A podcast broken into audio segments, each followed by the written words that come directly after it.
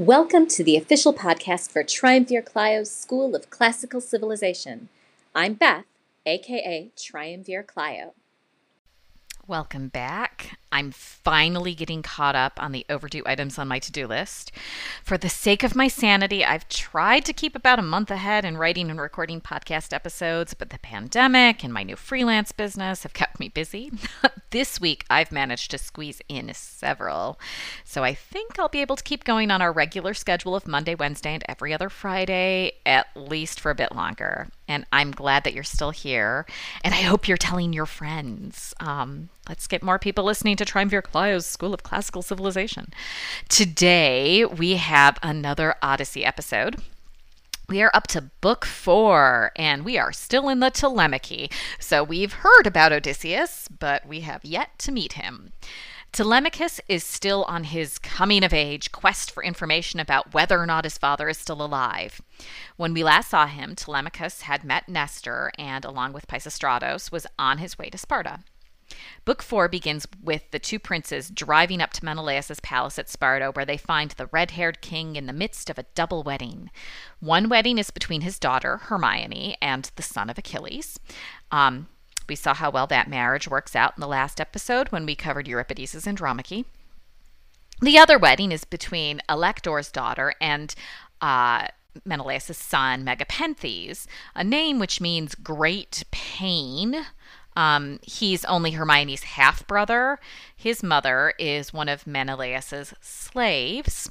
And what with the whole running off with Peristyle, um, Helen was cursed to have no more children, so she only has one one child, and that's Hermione. Um, sees Telemachus and Pisistratus driving up, and he calls out to Menelaus to ask if he should invite them in or send them on to a house that's not in the middle of a double wedding. Menelaus asks why this is even a question. On his return from Troy, he relied on the kindness of strangers, so of course they will receive the young men. Eteoneus rushes out, calling for servants to help look after the new guests. They enjoy a nice bath and put on some new to them clothes and then join the feast. Menelaus greets them warmly, commenting that they are clearly nobly born, before giving them his own portion of the feast. Telemachus whispers to Pisistratus that this must be what Zeus's court on Olympus looks like. And Menelaus overhears the comment and says that his court may be grand, but no mortal can vie with Zeus. Besides, he is sure that there are other mortal kings who have more than he does. After all, he wandered for seven years through Cyprus, Phoenicia, Egypt, Ethiopia, Sidon, Arabia, and Libya before he was able to bring his treasure home. And sure, he may have amassed a fortune, but during his time from home, someone murdered his brother. So, what good are all of these things? What happiness can they bring? Menelaus would happily give up two thirds of his treasure if it would bring his friends back. The one he misses the most? Odysseus. And his loss is the hardest because he doesn't even know if Odysseus is still alive or if he's dead his family must miss him. His father and Penelope and Telemachus, who, oh, he was just a baby when his father left. Telemachus cries at the talk of his father, and Menelaus sees and knows that this young man is that baby, all grown up. He stops talking, unsure of whether he should keep talking about Odysseus or not. As Menelaus thinks and Telemachus weeps, Helen comes out of her room, like Artemis, and accompanied by her servants Adraste, Alcippe, um, and Phylo. She sits, puts up her feet, and starts to spin before she addresses her husband, asking who their company is. She doesn't wait for an answer. After all, he is clearly the son of Odysseus, Telemachus, who was left behind when the Achaeans made war on Troy because of her own wanton behavior. Menelaus nods. He's noticed the likeness too. And he's noticed how the young man cries to hear Odysseus spoken of. Pisistratus speaks up. Yes, his companion is Telemachus. He's too gentle to say so himself. They have come from Nestor. Menelaus is thrilled to hear that Odysseus' son is in his house. Odysseus was always his favorite. It could have been so awesome. I, this honestly reminds me of the way my best friend and I used to talk. Betsy, if you're listening, I, this sounds like our, our childhood dream of having houses next to each other. Um, Odysseus and his family could have moved from Ithaca to Argos um, Menelaus would have given him a whole city as his house. Uh, sure, some people would have had to move, but whatever, you know, that whole city and they would have been like next door neighbors and they could have played together. Sure, Odysseus might not have been an independent king, but that'd be okay because ah, that would be so cool to live next door to be your, your best friend, right? Um, not that any of the streaming matters since Odysseus has yet to return from Troy anyway. This speech is as cheery as you would expect and leaves everyone in tears. Pisistratus is the first to suggest that they not spend the entire night crying. He tells Menelaus that his father, Nestor, said the red haired king had the clearest mind, and that is why they have come to him. Menelaus nods and agrees to tell and tells Pisistratus that he's he's like his father, and the same sort of things like, oh, Telemachus, you're so like Odysseus, you know, oh, Pisistratus, you're just like Nestor. Um, they all go back to eating, and Helen drugs the wine so that everyone forgets their sorrow. Helen then starts speaking of Troy. She tells of how Odysseus disguised himself as a beggar and slipped into the city, but she recognized him and brought him home and cleaned him up. Um, she swore to keep his secret, and in exchange, he told her of the Greek plans to capture the city. She was homesick for Greece by this point in the war and regretted having left her child, marriage, and husband. I mean, there wasn't anything wrong with Menelaus, but she still chose to go with Paris. Menelaus nods and approves this message. And then he speaks of the Trojan horse. Yes, you might have been expecting that story to appear in the Iliad, but we don't hear it until the Odyssey. You probably know the basics Greek soldiers hiding in a wooden horse that has apparently been left as a parting gift for the Trojans. Menelaus tells a bit more. As those soldiers were waiting until nightfall, Helen walked around the horse, mimicking the voices of the soldiers' wives, trying to get them to reveal themselves. But clever Odysseus told the men that it was just Helen um, and saved them from leaving the horse before it was time. Telemachus thanks Menelaus for this story and then suggests that it might be time for bed. Helen calls for maids to make beds for their guests, and everyone goes to bed. The poet makes a point to tell us that Menelaus and Helen sleep in the same bed, so they're back together. Um, in the morning, Menelaus sits next to Telemachus and speaks gently to him, asking why he has come to Sparta. Telemachus talks about the suitors and trouble on Ithaca before saying that he seeks news of his father. Menelaus has no answer. He expresses his anger at how the house of Odysseus is being treated and sympathy for Telemachus. Then he tells his own story. He got stuck at Pharos at the mouth of the Nile.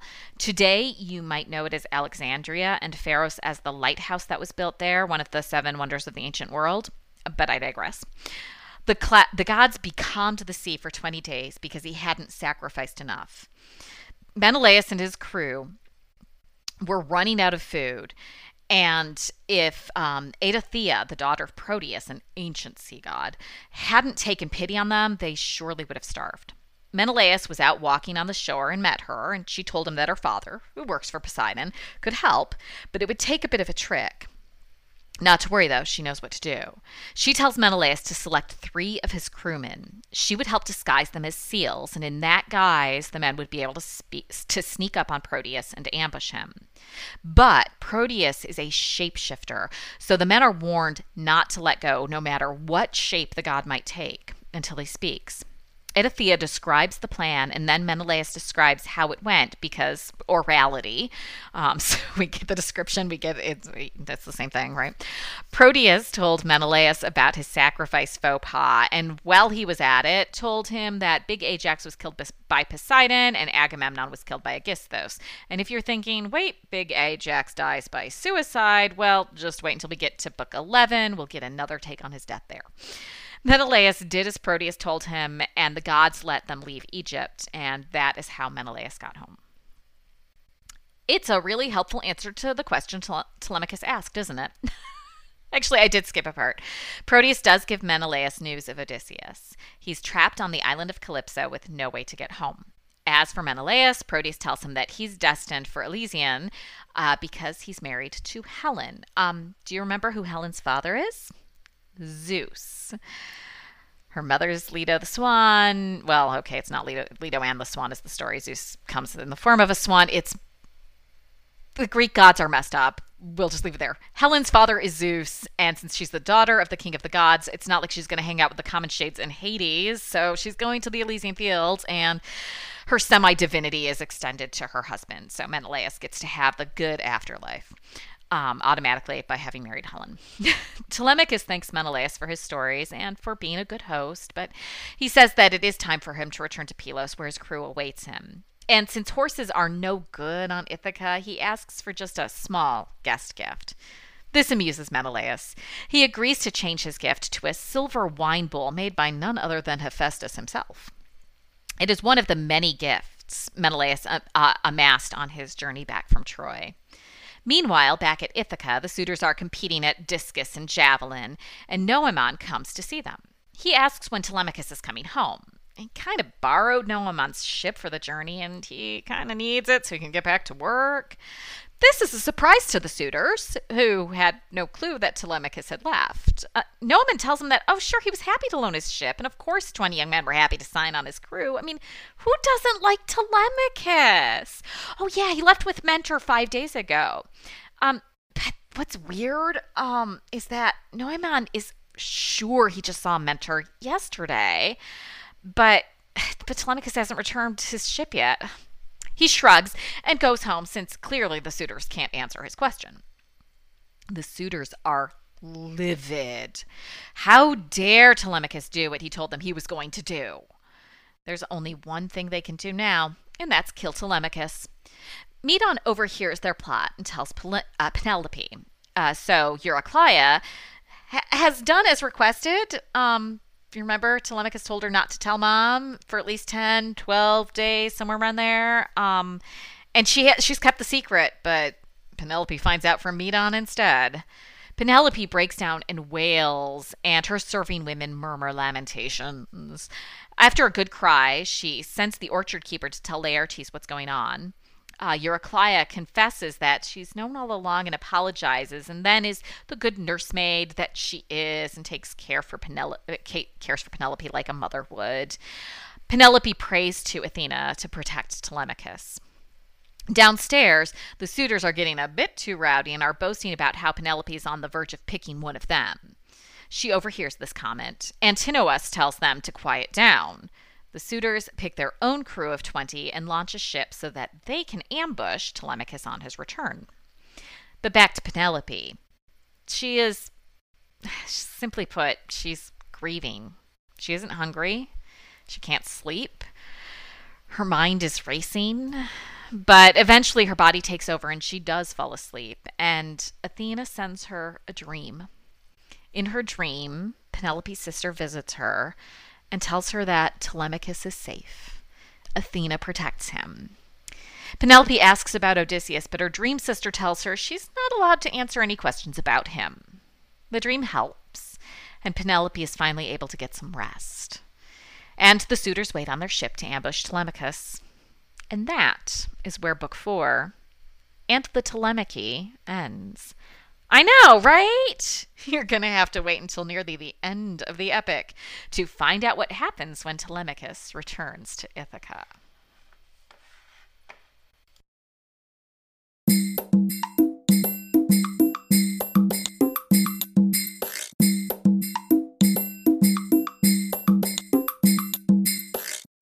Menelaus has a pretty exciting tale to tell, doesn't he? There used to be a whole group of epics called the Trojan Cycle, but only two of them survive. Um, so we know the basic stories of several several of these tales. You know, there's a lot of oral history, and you know, it, these were stories that were told, but the actual epics, like the Iliad and the Odyssey, those are the only two of this Trojan Cycle that survive. Um, so we no longer have their equivalents of of these tales. Uh, and most of what we have about Menelaus' story is what we what what we have here in, in book four. But there used to be a whole epic about it, right? Uh, well, uh, maybe someday someone will discover all of the Dead Sea Scrolls, a, a cache of of what's missing. Menelaus and Helen are great hosts, but there's just something off about life at Sparta. Menelaus has two children, but Helen only has one and she's cursed because she ran off with Paris. It's clearly stated that Megapenthes' mother is a slave and that he was born while Menelaus was at Troy. Um, what's unclear from that statement is whether his mother is a slave Menelaus brought with him from Greece or if she's a slave who was captured during the war. It is, however, an example of the differences between slavery as we see it in American history and slavery in ancient Greece. The status of the mother did not determine the status of the child in ancient Greece. So, Megapenthes is the child of a slave, the son of a slave, but he's being honored um, equivalent to the way Hermione, the daughter of the king and queen, is being honored. Um, I am not trying to say that slavery in ancient Greece was good. We see, obviously, in cases like this, it still had the horrible, lots of horrible things, but it's looking at that racial aspect and um, the the status. It was different um, as far as as far as whether you could rise out of the state without being deemed a fugitive, even though you were a refugee. Um, I digress. Helen presents a an interesting picture in this book.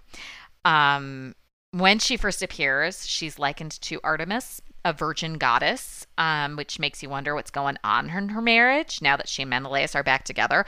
We see them sleeping in the same bed, but Artemis doesn't sleep with anybody. Uh, so she puts on the show of being a good wife. Helen presents herself as a good wife. I mean, she sits down and she starts spinning. That's what good wives do, isn't it?